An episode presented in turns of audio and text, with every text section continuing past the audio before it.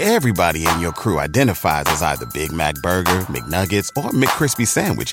But you're the filet fish Sandwich all day. That crispy fish, that savory tartar sauce, that melty cheese, that pillowy bun. Yeah, you get it. Every time. And if you love the Filet-O-Fish, right now you can catch two of the classics you love for just $6. Limited time only. Price and participation may vary. Cannot be combined with any other offer. Single item at regular price. Ba da ba ba ba. How do you react in the face of adversity? What can we learn from it? And how does it shape our jumps or even our lives? So one day in May 2015, I read a story and it stuck with me. It was from a woman who was around my age, and she shared a very personal journey, one around leaving marketing and heading toward a very different path, which was towards social justice and advocacy. So I ended up cold calling her, or rather, cold emailing her, I guess. And I told her I was working on this project, which was really just an idea, that I hoped would someday be a book, and that her story was exactly the type of jump that I wanted to share. So Kelly O'Hara wrote me back, and we became pen pals for the next two years. So fast forward 30 months later to today, and I'm fortunate to have Kelly in my book, and also to have Kelly on the When to Jump podcast that you'll hear shortly. Kelly O'Hara is a former marketing professional turned law school student with a jump that is in progress, away from marketing and toward the world of advocacy for sexual assault survivors. Kelly O'Hara, thank you for responding to my cold email and thank you for joining me on the When to Jump podcast today. Thank you. How's it going? It's going. It's going. I uh, I feel like you know it's still surreal to me that you answered a random email that I sent nearly two and a half years, more than two and a half years ago. What? Why did you respond? First of all, I got so many responses to that listserv email um, that I was not expecting to get, um, and it was everything from your email to people who told me their stories with sexual violence and um, it was just a way to sort of break um, out of the isolation that I think is pretty common for survivors. Um, there's still a lot of shame around sexual violence. There's still a lot of sense of like stigma and needing to keep quiet. Um, and all of a sudden, I was getting these emails where people were on my side, and I really felt like they were on my side. Um, and so that was why I was responding to them overall. Um, and your email, I don't know. I just like I I didn't think that someone was going to want to put me on their blog, let alone in their book. Um, I'm still kind of shocked that we made it here, but um, I really liked the project that you were taking on, and I thought it was cool, and I was flattered that you thought that what I was doing with my life was worth mentioning in that. Um, and yeah, I'm really happy I responded. I'm really happy that we're like actually friends now. Me too. So let's back up a bit for those who don't know the story. Uh, bring us back to was it your senior year in college, thinking about graduation? What was the world like for Kelly O'Hara at that time? Yeah, so um, I, as a junior in undergrad, I studied abroad in Dublin, Ireland, and um, very early on in my program was sexually assaulted by another person on the program.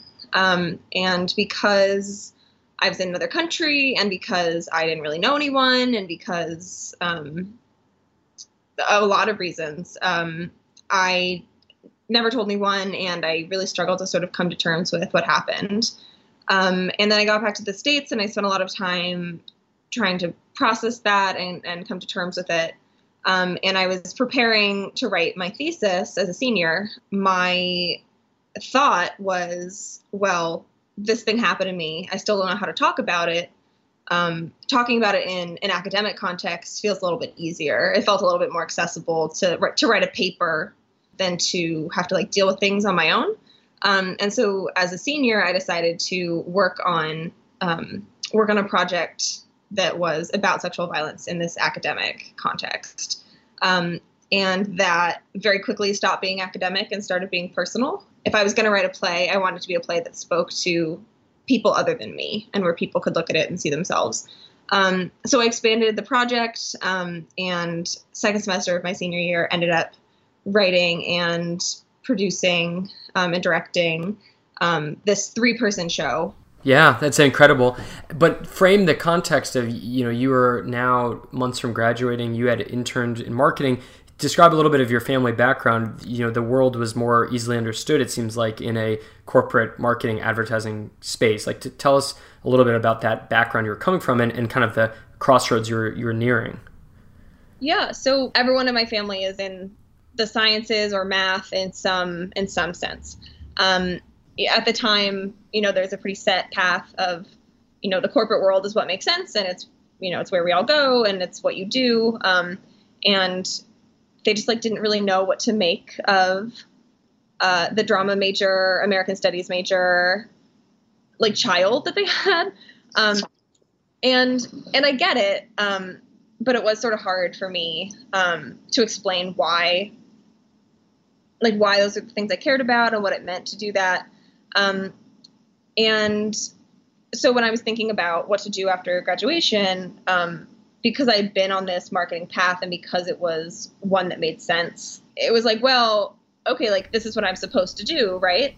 Um, so that was what I did, and I got there and I really I went into advertising. Um, I went to a, a big firm um, in New York, and it was um, a really big deal, and it was really prestigious, and um, I just hated it. I just really, really hated it. I um, I just like I wasn't excited to go to work in the morning. I wasn't excited about what I was doing.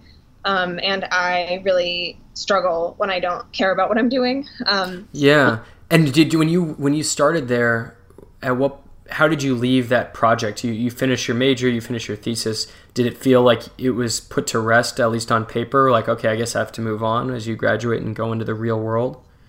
It, in a lot of ways, yes. Um, I didn't really feel like my work around sexual violence was done just because the show was done. Um, and when I moved to New York, um, I ended up volunteering as a rape crisis counselor. Yeah. Describe kind of the that outlet and why that was almost a nice middle ground of saying, okay, I don't have to completely shut the door on something I'm really passionate about. Um, it's really hard to talk about trauma all the time and to deal with trauma all the time. And uh, I knew that I wasn't quite ready to give up working on sexual violence issues overall. Um, but working on it as much as I had been uh, in college was just really exhausting and really draining. And um, I didn't feel able when I graduated from college to do that full time. Um, but I w- also wasn't ready to give up on it. Um, and so I uh, dated someone the summer after my senior year who was a crisis counselor in Boston. And she uh, had really good things to say about it. And, and hearing, you know, the way that it worked for her um, made me interested in it. And so then when I moved to New York, I found a place that did that had a similar program. So essentially, the way that crisis counseling programs work, or the one that, that I did, um, at night and on the weekends when they don't have a full time social work staff, yeah. you come in and uh, you're on call. You have half an hour to get there. Um, so like overnight, I would just leave my phone on loud, and a, um, a survivor came in um, they would call me and then I would get to the hospital and then I'd sort of walk them through whatever was happening. So I'd provide emotional support. I'd, um, you know, explain the medical procedures. I'd explain like legal considerations, like if they wanted to involve the police, how like the police questioning would go, things like that. So at the time, it felt like doing that on a volunteer part time basis was a way to moderate the stress of dealing with that rather than doing it full time. I thought it would be easier sure. to do it, you know, part time, um, mm-hmm. which was maybe true for a while. Uh, and then I realized that I just cared about that so much more than my day job. As you looked at what you were doing there, how did you start to think this could be something I do more and more? Uh, there were a couple cases where I felt like I didn't actually help very much, which is really hard. Um, you know, folks who had issues that were just like sort of beyond the scope of what I could help with and there were people who came in um, already in police custody, and people who came in um, with mental health issues, and people who came in and just like you know didn't didn't trust me, didn't trust anything that was happening, and so the the types of issues I was facing suddenly became a lot more complex than what I had been used to previously. And something that kept coming up was a lot of the people were most concerned about the legal ramifications and what was going to happen next. And I realized that I just like didn't have the resources to help to help them do that. So I was starting to feel both more invested in and more powerless. Um, and at the same time, in advertising, I was working for a toothpaste company. And, yeah, I will. That shall remain nameless. Um, I have no problems with people who like who want to work in that field, but just for me, it felt so like hollow. It just felt so empty. Um, and it's really hard to be in an environment where everyone thinks that, especially advertising um, in New York, is it's a pretty big industry. It's pretty um, like pretty cream of the crop there. Yeah, and it's like you know there are a lot of um, it's very fancy. There are a lot of parties. There are a lot of um, you know it's like kind of a scene. Um, and so especially people who are like invested in that um, like can't couldn't really imagine like wanting to do anything else. Um, and, and here you were being like, there's this whole other side of me that is so far from what I'm doing right here. Yeah, and it also like the other hard part was that the job I had was a like a for that industry was a really amazing job. Um, and so I was like so lucky. Like I was doing this thing that a lot of people would kill for straight out of college, and I just didn't care. Um, and I sort of felt like a jerk for not for not caring because I was like, wow, this is an opportunity that a lot of people would kill for, and I just like can't bring myself to. Yeah, and you described this feeling of being more invested but being more powerless in terms of not having the legal background and the the foundation to draw on. There was it seems like one point where it came to a head where you like i gotta i gotta fully jump. Can you describe that experience i guess? Yeah so um on st patrick's day back in must have been 2015 i got a call at like 11 p.m was like, hey, you need to come in. And I showed up, and it was someone around my age. And they were really sweet. And because they were around my age, and because like a lot of the things that they were experiencing, like I sort of understood, um, we really hit it off. Uh, they told me at one point that I reminded them of their sister. I just buzzed my hair and I was wearing a beanie because I didn't like how it looked. And um, the patient was like, do you have really short hair? And I was like, yeah, I just buzzed it. And they were like, and they were like, oh, my sister has really short hair. Like, like you really remind me of her. And so it's like things like that where we were just really connecting on a personal level, and it felt nice. Like, and it felt like like that felt really helpful. Like it felt really helpful to be there.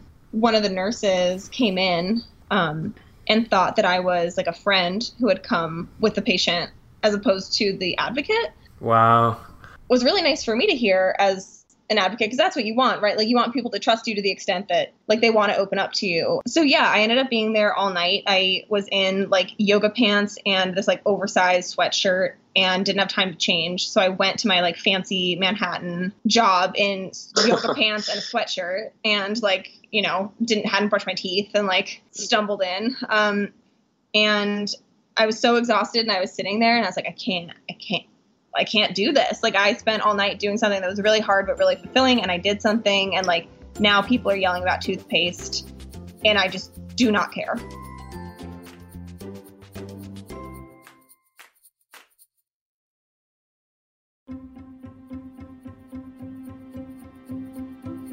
What um so what happened next? You you you decide to quit and and and start applying to law school and and then and then what? Where are you now?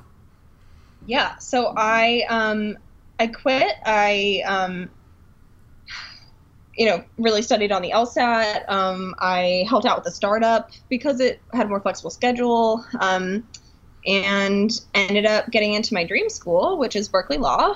And Woo! now I'm, yeah, I'm a second year student at Berkeley right now. And what did your parents feel about all this? Like how, from a different kind of place, like you said, on the political spectrum and also just the corporate and, and, background spectrum, what was that like over time? As you and I'm sure pretty tough, obviously going after something very personal to you. So actually, my mother has been telling me since Legally Blonde came out that I should be a lawyer. Um, I love that movie. Is that weird to say? no, I um. So my 1L year was really hard, and um, there's a like a meme that that had popped up at various points that was like you have to go through your Elle Woods crying in a bunny costume phase before you can get to your Elle Woods cooking like kicking ass at law school and life phase. And so for Halloween last year, I was Elle Woods. Um, oh, classic! So I love that movie. But uh, yeah. so like the idea of law school overall was something that they could get behind. Um, the thing that and I get this from a from a parental perspective. Like my my dad in particular um, has just like expressed several times that he's worried that I'm doing something that is making me unhappy. Um, and that I like picked this really hard thing and this like really traumatic thing and that I'm just like putting myself in like in harm's way basically by by trying to take this on. And something I've articulated to him um, that I think is important is like if I didn't work in the area of sexual violence, it's not like I'd stop being affected by it or stop being upset by it or stop caring about it. My what drives me to be in this is the fact that I feel like I like you know it's it's like a a thing that I have to do, and like the like the pain that I feel and the like the the amount that I have a hard time with that topic is because it's a problem in the world, not because I've chosen to pursue it as a career. Um, but I also get you know, I get from a parent's perspective why you wouldn't want your kid to like be doing this like really hard, upsetting thing all the time. Um, at this point, they like respect they respect what I'm trying to do. They're really proud of me. Um, like, it helps that I go to a like a really good law school, frankly. Um, and you know, on paper, it's definitely like I've done I've done a lot of things right, which like I don't sure. think I don't think is the marker of success. I like some of the smartest people I know, you know, like so, some of the smartest people I know, like in terms of legal stuff, like will never touch law school. Um, but it's like easier, I think. Um, like coming from a family where there are so, sort of like standard markers for success. One of them being like education was always super important in my family. Um, and like the legal world in general is something that like they can sort of wrap their heads around. Um, and so that has made it a little bit easier. Um, it's just like the actual the actual thing I'm trying to pursue that they it's not that they disapprove or don't want me to do it. They just like it's I worry or... taken some getting used to. Yeah. And what what would uh, you know you say to to folks that they could apply to their own lives who are listening to this? You know that have nothing in common with you and your story and your interests. What is your takeaways from from your jump? You know, what would you tell people? I think being honest with yourself is really important um, and being honest about what is holding you back from making that change. Um, like, is it fear? Is that fear substantiated? Is that fear like something you can deal with or something that can't be? You know, like my ability to go to law school was made easier by the fact that I like had the financial resources to do so and like you know had you know had the ability to you know I test pretty well so I did well on the LSAT like you know all these things that like allowed me to go down that path. Um and like that's not true for everyone. And like I think it's it's okay to like be honest with yourself about like what you can handle. And like I think there are things that you can be passionate about and not do full time um, and there's probably things you shouldn't do full time that you're passionate about. Yeah, exactly. Um, and so I think just like being as honest as possible about what, um, like why is that what you're trying to do, and is it something that like is sustainable? Is it something that's fulfilling?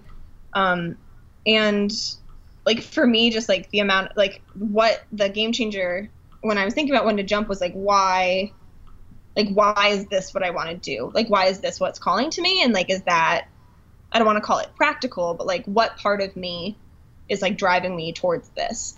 And I I just realized that like the part of me that was pulling me towards it was like the part of me that felt most most authentic, I guess. Like that was the part of me that like felt like I was doing like it, this was what I felt like I should be doing. Don't not jump because you want to keep some optics or perception perception of your life, but then don't also make a jump so that it fits some sort of buckets too. Yeah, I think I mean because like flip side, if I had I think if I tried to go to law school if I wasn't absolutely convinced that this is what I wanted to do, I'd be really unhappy because law school's really hard. Um, and if I didn't feel like I was able to like tell my story as much as I am, um, ha- telling it as much as I do would be really hard and really traumatizing. Um, and so I think that like for me, um, both deciding like if to jump, when to jump, things like that. Like it all boils down to like are you being honest with yourself about your motivations? And like are you doing it for the right reasons? And like is it going to bring you like joy and fulfillment? And um, like are you doing it for yourself and not for other people? How do you push forward knowing that this new path and this jump isn't necessarily all set in stone and anywhere near certain? Um, i think it requires a lot of faith in myself um, which is easier said than done um, but you know there are a lot of mornings where i wake up and i'm like what like what have i done why am i you know I moved from New York to California. I like left all of my humans. Like, uh, you know, especially last year, I was like, there were a lot of times where I woke up in the morning and I was like, what the, what the heck? Like, what, who thought this was a good idea? Um, and I think it was just like having faith in why I did it and having faith in my judgment. Um, and having faith that I, like, I didn't rush into anything. Like, everything I've done has been deliberate and has like been, with like a goal in mind um, and has like i've gotten you know feedback from a lot of like really incredible people and like you know made sure that i like surround myself with people who like are honest with me and can support me and um, like are sort of like helping me stay on the right path um, and so i think it just like at a certain point it's knowing that i've put in the work and like trusting my gut and um, like remembering that I'm doing this for a reason. And um, yeah, that's easier said than done a lot of the times, but so far it's worked out. And I think that I spent a lot of time um, looking back on, you know, the last time or the last couple times where I was like, well, this is a terrible idea. It's not going to go right. And then it was fine. Um, and, you know, I did something and I thought it was going to go terribly and it didn't. Um, and so I think just like building up that confidence and remembering that I, you know, I I got this I got this far for a reason, and I did I'm doing this for a reason, um, and and knowing that I like having confidence in myself and what I believe in um, has really like allowed me to do that. Um, that being said, I still really, really, really, really wish I had a five year plan. Um, All right. Well, Kelly O'Hara, thank you for responding to my cold email out of the blue a couple years ago and for interviewing and being a part of my book and for coming on the show today. Thank you so much for sharing your story with me. Thank you for um, for having me and for your friendship. And I'm so happy that like we have gotten here.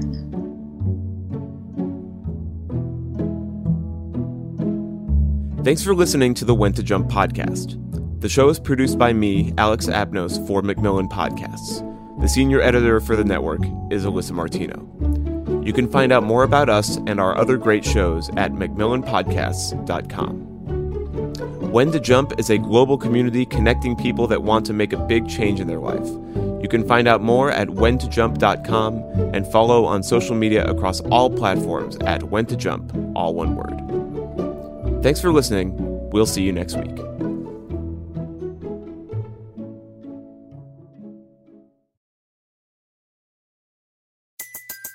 Everybody in your crew identifies as either Big Mac Burger, McNuggets, or McCrispy Sandwich. But you're the filet fish Sandwich all day.